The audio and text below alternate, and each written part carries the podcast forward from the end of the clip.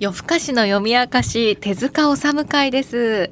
文化放送アナウンサー西川彩乃です長井玲です大島康幸です。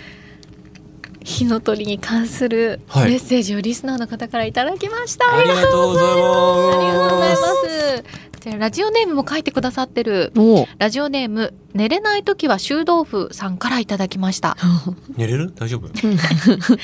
大島さん西川さん永井さんこんばんはこんばんはこんばんは。夜更かしの読み明かし毎週楽しく聞いていますいつもあありりががとうございますいやーこちらこそこちらがありがとうございありまがすとうございます。子育てが始まってから10年弱おん、読書とは縁のない生活をしていましたが夜更かしの読み明かしを聞いていると読みたい欲がムクムクしてきますお、わあすありがたごいいよ嬉しい先日子供を図書館に連れて行ったついでにうん火の鳥を借りましたよかった。黎明編と未来編う、うんん。お三人のお話を聞いていたのでああここがあれかと思いながら読みました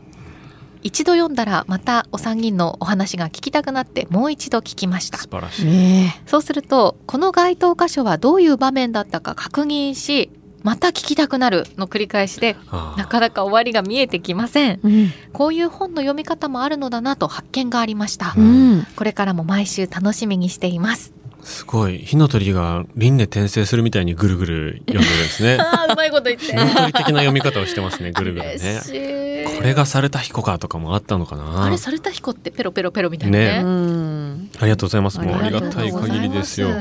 何度も読んでいただいてでこちらも何度も聞いていただいてと、うん繰り返してお楽しみいただけたら嬉しいですねそうね、お子さんと図書館に行くときはねやっぱ太陽の季節とか限りなく透明に近いブルーとかは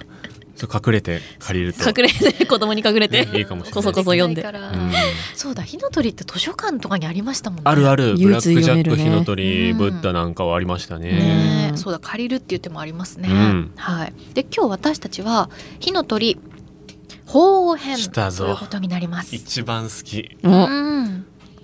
じゃあちょっと例によってはい公式ホームページのストーリーからいきます。お願いします手塚治虫のライフワーク火の鳥の雑誌コムに連載されたシリーズの第5作です。はい。舞台は奈良時代と呼ばれた8世紀の日本石岩石腕盗賊ガオはガオ。我の王でねううんんガオは命を助けられた高僧あの僧侶ですねううん。両弁商人うんうんと諸国を巡るうちに病や死に苦しむ人々の姿に出会い眠っていた彫刻家としての才能を開花させましたうんうん一方若き日のガオに利き腕を傷つけられた仏師茜丸はうん精進の末にリハビリに成功して名声を高め奈良東大寺の大仏建立のプロデューサーにまで出世しましたはい。プロデューサーといううん表現を そこだけ ね、カタカナがね、めっちゃ出てくるんおっでしすゃるよね。通りうん。茜丸のパトロンとなった時の権力者橘の諸江はうん、時の権力者。時のあそうかなった時の、なってない時のじゃ ない。茜丸のパトロンとなった時の権力者橘の諸江は、うん。大仏殿の鬼瓦、うんおー や春って日くされんみたいたな。瓦のもっと怖い鬼瓦ですよ。制作を茜丸とガオに競わせることに決め2人はライバルとして運命の再会をしますはい。しかし勝負に敗れそうになった茜丸はガオの今までの悪事を暴露してガオの残っていた右腕を切り落とさせてしまいましたうん。ここまであらすじおお。だいぶ後編にでも偏ってますね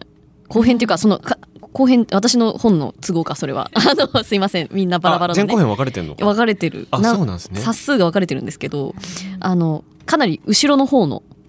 内容が詰まってて前半のそのガオが、うん。本当悪い時期が長いくない長でいす。かん悪人ですね。悪人時代ちゃんとがとかそこで出会った女性とか早め。はいとかあやね茜丸うもんこう出会った女性のストーリーとか、はい。ギだャいぶル、ギャルね。そぎ落とされてる部分がこのあらすじだと多いのでぜひ読んでほしいですね。 確かにね。確かに結構だね女性の出場者出場者登場人物も多か ったね出場者。大会。オリンピックみたいなね。多種多様で今回はそうねうん主にまあそのダブル主人公だから茜丸とガオの、まあ、ダブル主人公だけどそれぞれのがっつりこう恋人でありなんていうのかなミューズって言ったらちょっと違うのかもしれないけどおーまあ生涯の伴侶みたいなしっかりした女の人のキャラが出てきますよねそれぞれに対応するように出てくると。そうですね。うんいや面白かったし、うん僕はあの火の鳥全部の中でこれ一番好きかもしれないぐらい、お、うん、鳳凰編は本当に大好きで、うんまあ文字通りね鳳凰っていうのがまず火の鳥のことですから、うん火の鳥火の鳥編って言ってるのと同じですからやおうっぱ中心的な話なんだなって思っちゃううんうしん、本当にねなんていうのかなストーリー漫画というか一本の映画としてまとまってるなーっていうところが胸圧展開が普通にめっちゃ多いですよね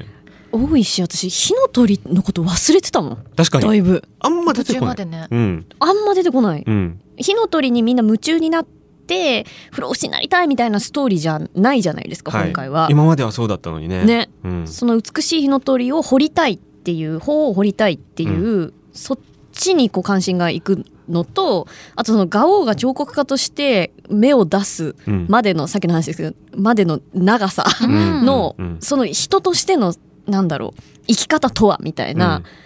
問いかけ部分もかなり重厚に描かれてるから、ううんん読ませますよね。そうですね。これね、ちょっとその公式ホームページに解説も載ってて、おえすごこいれねすごい。え普段ねこちらまでご紹介してないですけど、おまさに油の乗ってきた時期の作品であそうだよねシリーズ全体を通して見ても特に完成度の高い傑作ですとやっぱそうですよね書いてあるわけですいね。やそうなんだね圧倒的だと思うな正直でやっぱりね永井さんもさっきおっしゃってましたけどその人生をもってうん芸術とは何かみたいな、うんはい、何を成し遂げるのかていう何をでうん疑問湧きますよね。そうね、まあ、ダブル主人公であるっていうところがやっぱり胸厚でもあると同時に、はいこう対照的な2人の生き方を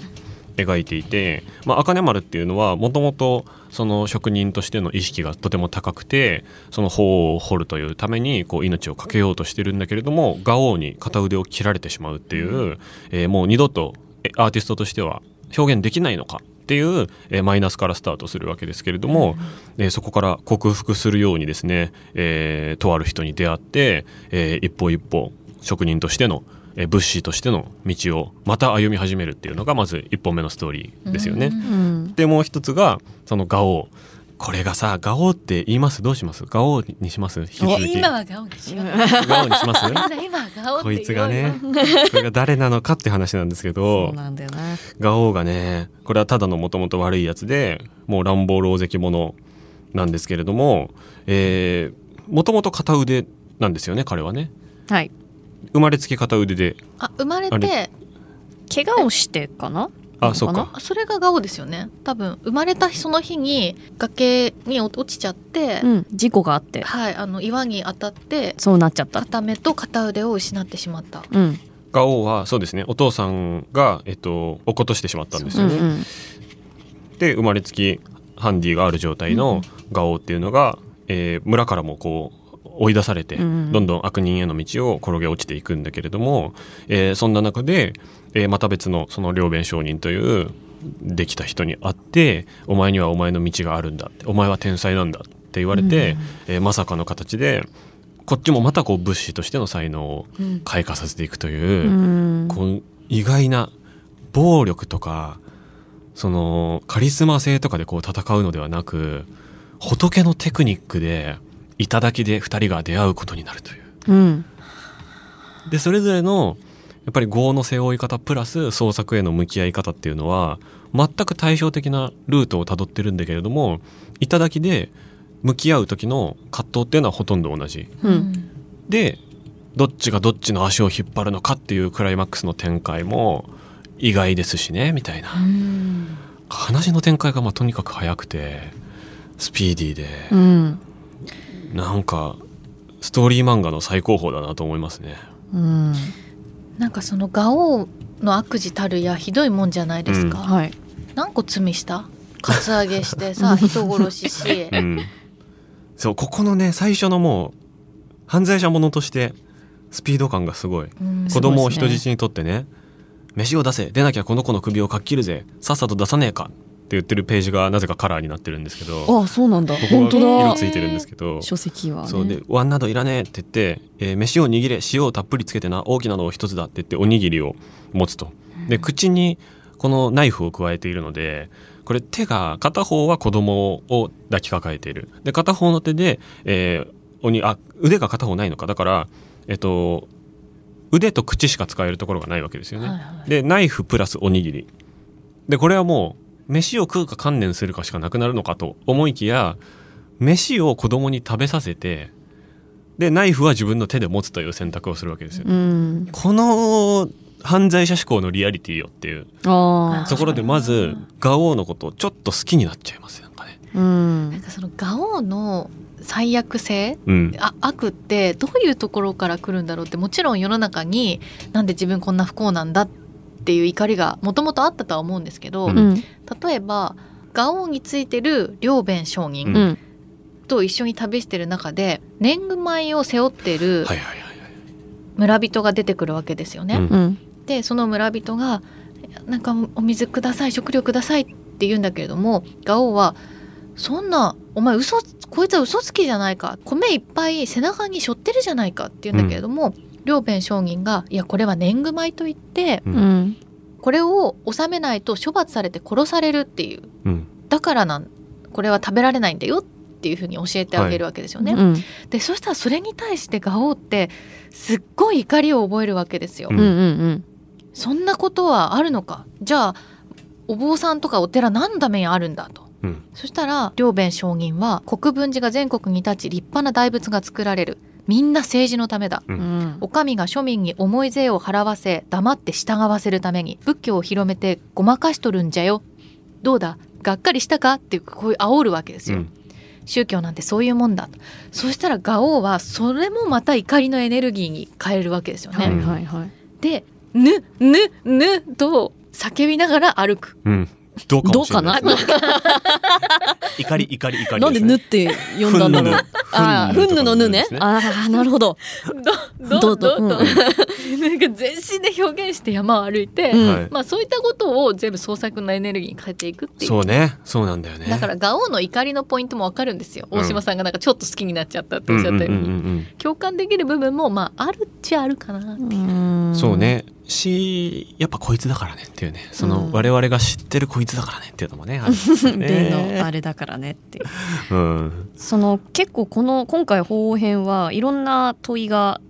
響いていて、うんまあ、その最初に言った芸術とは何かっていうのもそうですけどこうなぜ人は暴力を振るうのかなぜ悪の道へ行くのかっていうことの問いもあるし、あの西川さんが今言ったその宗教まあ多分この場合だと仏教なので人としての教えぐらいのニュアンスの方がいいと思うんですけど、はいはいが権力に利用されるってどういうことかみたいな話でもあると思うんですよね。このあの仏教というものが政治にどんどん利用されていってその商人たちがこう意図しない方向に行ってしまうその危うさみたいなのも描かれていて、なんでこういうことになるのか、うん権力とは何かみたいな問いもあるし、まあ、何よりもやっぱなぜ人は生まれ死ぬのか、うんそしてどこへ行くのかっていう、そのキーワードが今回「輪廻」っていううんうんのが出てくるわけじゃないですか。でそのまあガオーの魅力的な側面たくさんあるんですけれども私すごいガオーらしいなと思ったのは私の電子書籍だと79ページではい「あのけ俺はなこれからも俺は自由に振る舞うし殺して時には誰だって殺すさ俺をそういう男に産んだ親が悪いのよ俺に人を殺させる世の中が悪いんだよ」って言うんですね。うんで商人が「その通りじゃよガオお前さんはちっとも悪くない悪いのは輪廻というやつでな」って「なんだよその輪廻とか言うのは」って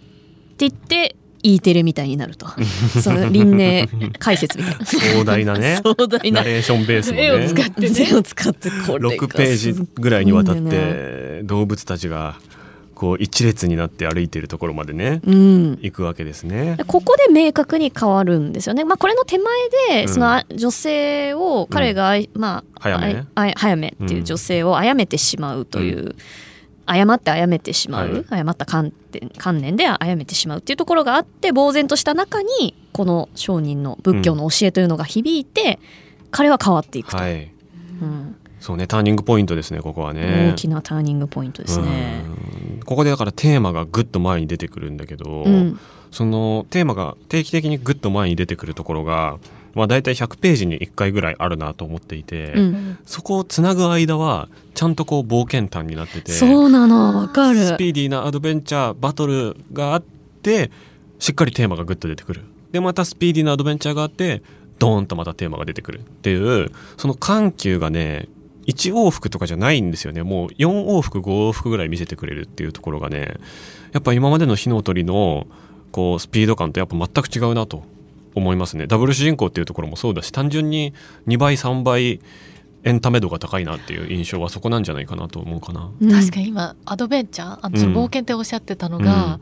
一緒に主人公の成長を見守れますよね。ああわかる、なんか学んでいってるそうね、うんそれをまた喜怒哀楽のエネルギーに変えていってるみたいな、うんだからすごい作品が作れるのがわかるんですよね、うん読者はね。そうね、うん特にこのガオーの方はもともとはとんでもないやつだったけうど、んまあ、急成長を遂げてひょんなことからこう木を掘ってみたらすごいもう掘れちゃったっていうう、ん僕のだと120ページのところの「魔量退散」っていう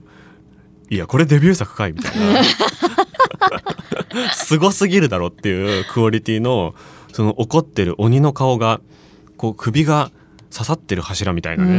んすっごい完成度の作品をいきなり掘るわけですけどでその次に「これやってみるんじゃ!」と商人に言われて倒れてるね倒木を掘るともっとすごいのができるっていう、歪んだ顔の悪魔が木に取り付いたみたいな顔のやつができていくっていうこのスケールアップ感ああそこでも成長してるんですそこでもう短期間でもう成長してるんですよね。で次はこのなんか河原みたいなところに無数にある泥の塊みたいな石を百何十体顔を掘りまくるっていう、うんいやいやプロジェクトどんどんでかくなってるなっていうのが数ページで進んでいくんですよね。でさらにこの後も修行してステップアップしていくっていうくだりがあるのでなんかもうバクマンみたいななんか。そうなんかちょっとジャンプっぽいんですいやよ。ぽいぽいぽいぽそいぽのい。死すに出会ってごいぽい。そこから学んで、うん努力して成長していろんなことに気づいていくっていうと、気持ちよさがありますよね。ありますありますだからそのアーティストものなんかその漫画家ものの漫画とかってやっぱ面白いのとか、そういうのにも通ずるところもあると思うしと思いきやあ意外に意外に死んで輪廻的な展開見せるかみたいなうんうん、ちょっとやばい駒選手権はうん、後に回そうかでも一回やっていいですか一個だけやっていいですか 我慢できなくなって るななんですかなんですか、えー僕の単行本だと180ページ付近から始まるうん、 「亀になるくだり」っていう、うんああこれねえ人間の世界ベースで行くんじゃなかったの今までの火の鳥にこれ戻っちゃうのって思わせるところで一瞬これミジンコになってで、えーサメかクジラかななんかに食われてでまたこう卵として生まれ変わったら亀ででその亀の状態で陸揚げされてで首を切られてまた鳥として生まれ変わるっていうのを4ページぐらいでやるっていう。しかもその亀の人生の時急になんか料理の手順みたいな感じでそう、図紙、図紙になる。漫画じゃなくて図紙になるん ですけど、あげられま した知らせましたそう首切られました一コマの中に8個図がある、この 乱暴な図になるんですけど。 グルメ漫画みたたいになるねやばい。ここマジやばい。やばいで、次でもう鳥ですからね。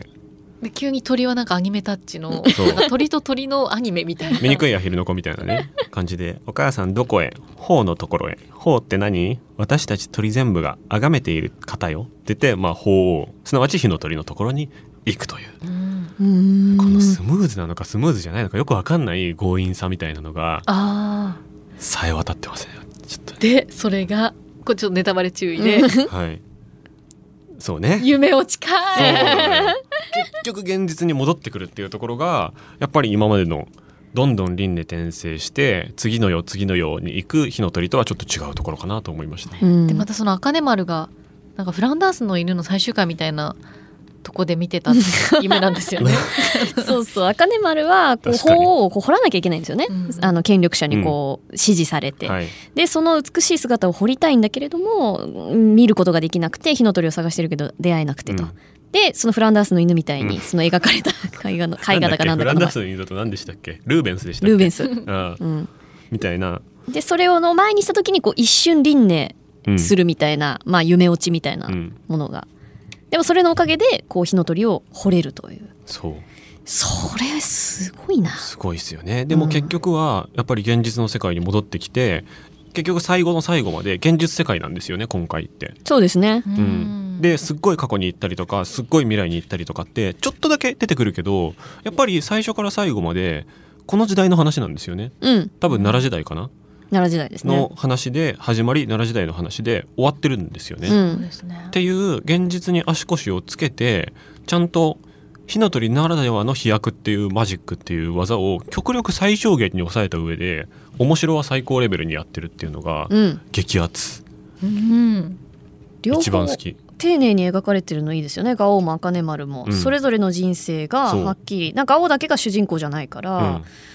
うんやっぱりどうしてもガオーの方がキャラクターとしては濃ゆいからガオー好きになっちゃって茜丸のパートあんま読み飛ばしちゃおっかなみたいなことにもなりうると思うんだけど茜丸は茜丸で割とこう独特な苦悩を持ってるから、うんそうで「茜丸」うもん最初は34ページですね電子版でうんあのお前には肉親はないのかって聞かれた時に「ありません親も死にまして兄弟も姉も妹もありません」うんだからすごい不不幸なスタートは変わらないわけそでうすよ、ね確かになのにちょっとこう清廉潔白性みたいな部分が最初は強いですよね、うんううんん男前だしねそうねイケメンに描かれてますからねそあうアシュラ像みたいな顔つきをしてるますよねちょっとげ劇画タッチっていうかあー顔つきがなんか彫りが深くな描んかかれこてれる、アスカのアスカ時代の仏像の顔なんだよなって思ったああちょっと仏像に寄せてんのかうんそ仏れっはあぽるいかも顔してんなーってちょっと思ったな、うん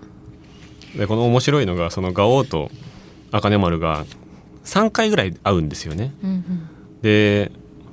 とある時に再会した時に「いやお前はいつぞやの盗人」っていう風に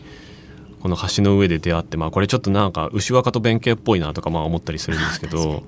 そこで「ふざけるな俺を舐めるのか俺に手一本出せねえのか刀一本握れねえのかい」と言ってですねガオーがドスを聞かせて1ページ丸々使って脅した